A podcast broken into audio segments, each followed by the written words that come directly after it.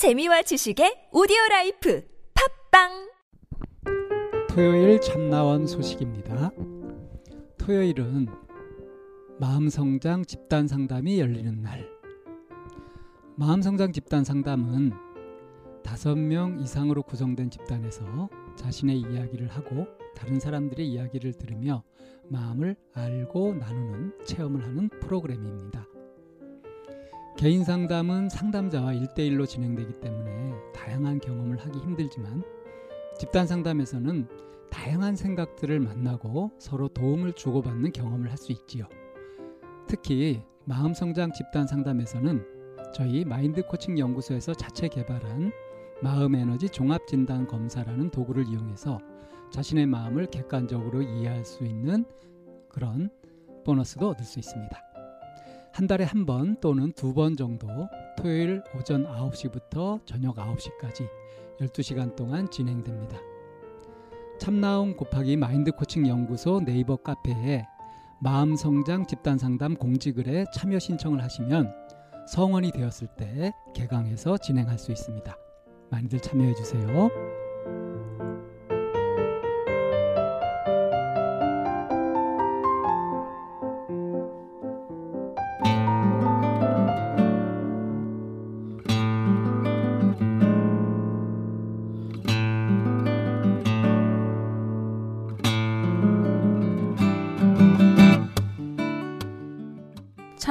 다섯 번째 시즌입니다.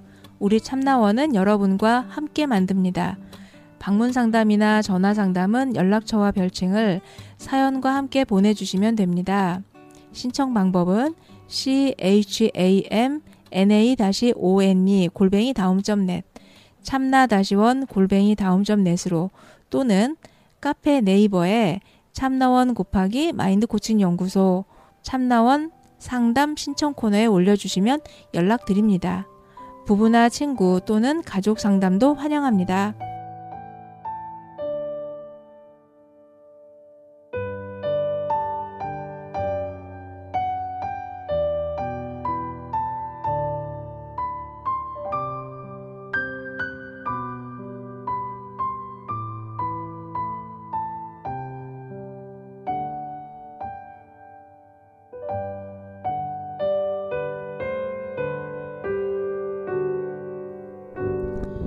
이쌤의 일기장. 아, 오늘은 음, 어떻게 시작을 하면 좋을까요? 4번 유형에 대해서 설명하고 안내를 드리는 날입니다. 음, 오늘은 일기로 시작하는 게 아니라 영화 이야기로 시작할게요. 굉장히 오래전의 영화인데 글루미 선데이라고 하는 영화가 있어요. 근데 이 글루미 선데이라고 하는 이 영화는 헝가리의 그 우울한 일요일이라고 하는 구, 글루미 선데이라고 하는 노래에 서 모티브를 받아서 영화로 제작된 영화 저, 영화로 제작된 거고 어 그렇게 해서 만들어진 영화입니다. 그래서 한 여자를 둘러싸고 한 여자와 세 남자를 둘러싼 사랑의 이야기가 아주 비극적인 결말을 만들어가는 게 이제 글루미 선데이라고 하는 영화의 전체적인 내용이고 그 안에 흐르게 돼, 흐르고 있는 글루미 선데이라고 하는 이제 그 멜로디 곡이죠. 이 글루미 선데이가 헝가리 헝가리에서 1930년대인가 이쯤에 만들어진 영화 노래였는데 그 시기는 워낙 암울한 시기였고 우울한 시대였었고 그리고 그 얘기 그그 그 노래가 어 발표가 된 이후에 아마 그 어, 노래를 듣고 자살한 사람이 한 180명 정도가 됐다고 해요. 그리고 실제로 그 이, 노래를 제작해서 발표했던 그 노래를 했던 그 사람도 몇 년 후에 자살로 생을 마감했고 그래서 이 Gloomy Sunday라고 하는 이 노래가 그 이후에 이제 자살의 찬가라고 하는 부제가 붙을 정도로 굉장히 유명해지기도 했었고 헝가리에서는 이 Gloomy Sunday라고 하는 이 우울한 일요일이라고 하는 이 노래를 그 금지곡으로 하기도 했었대요. 어, 왜 이렇게 우울한 얘기부터 시작해요? 라고 이제 하는 것처럼 4번 유형의 분위기가 뭐라고 얘기하냐면 멜랑콜리하다고 얘기를 해요.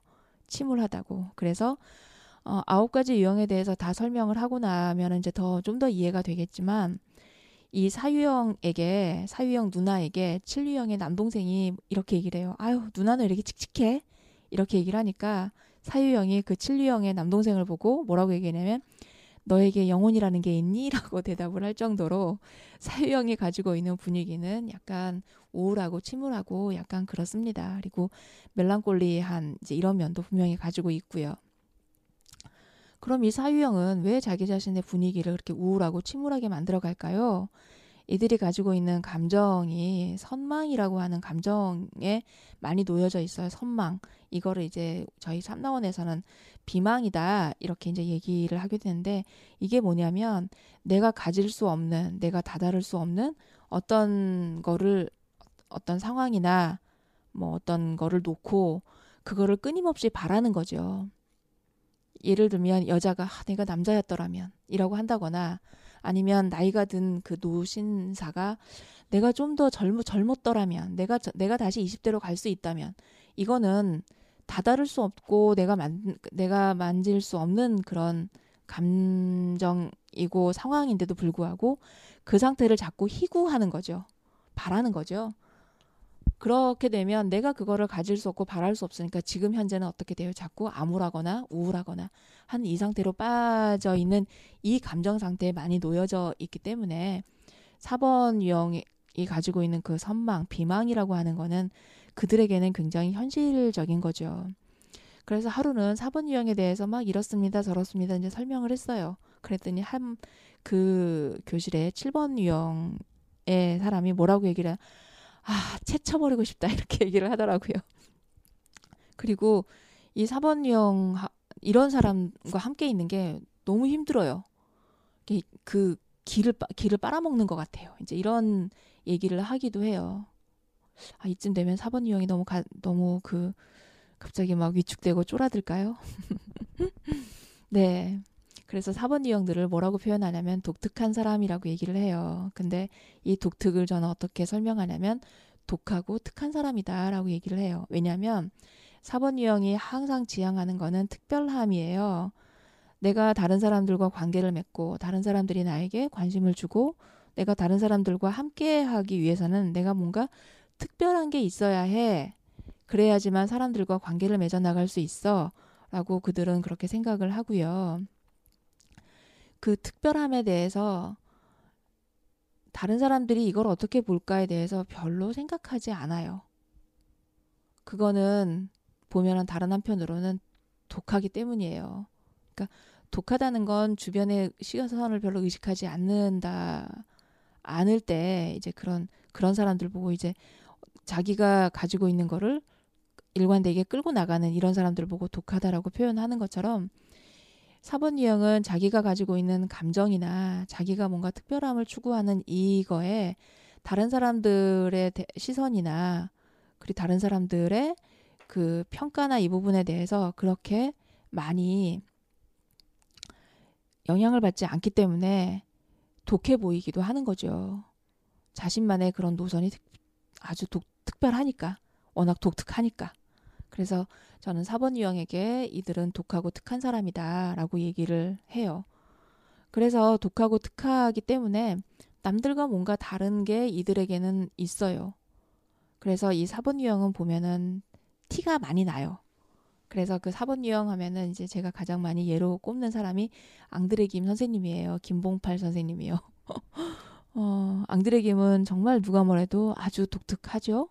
어, 그 새카맣게 머리에 그 부분을 매직으로 까맣게 칠하고 다닌다던가 하얀색 옷 이외에 다른 색깔을 입지 않는다던가 그런 독하고 특한 구석이 앙드레긴만의 독특한 의상의 스타일을 만들어내게 됐고 전 세계로부터 아주 환영받는 그의 그 옷은 음 뭐라고 표현할 수가 없게 되는 거죠.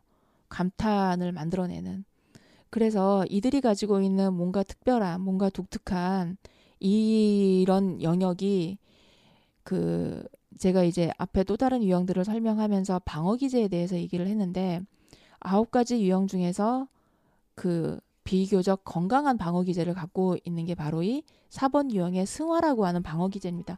방어 승화라고 하는 방어 기제가 그 방어 기제들 중에서 비교적 건강한 쪽으로 이렇게 발현할 수 있게 만들어 주니까요.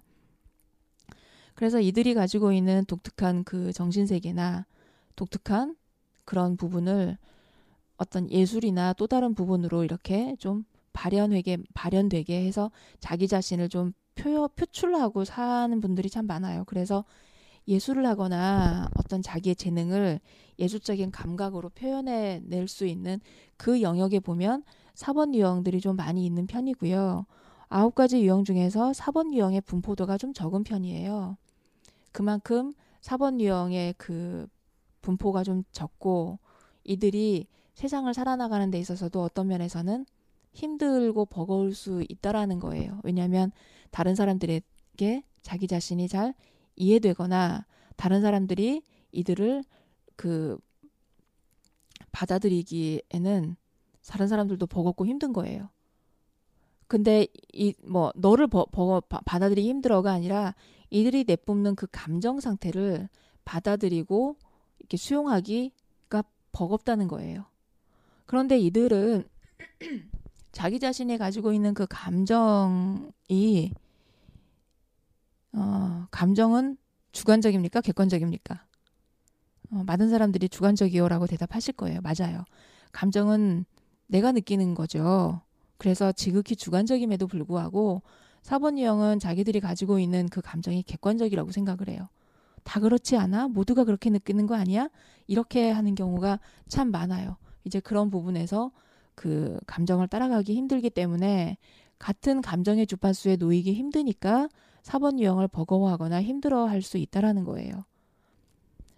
그래서 이 4번 유형이 건강해지려면 그리고 다른 사람들과 함께 걸어 나가기 위해서는 무엇보다도 감정의 주파수를 맞추는 게 가장 이들에게는 관건이에요. 그래서 이들이 느끼는 그리고 본인이 느끼는 이 감정이 주관적이다.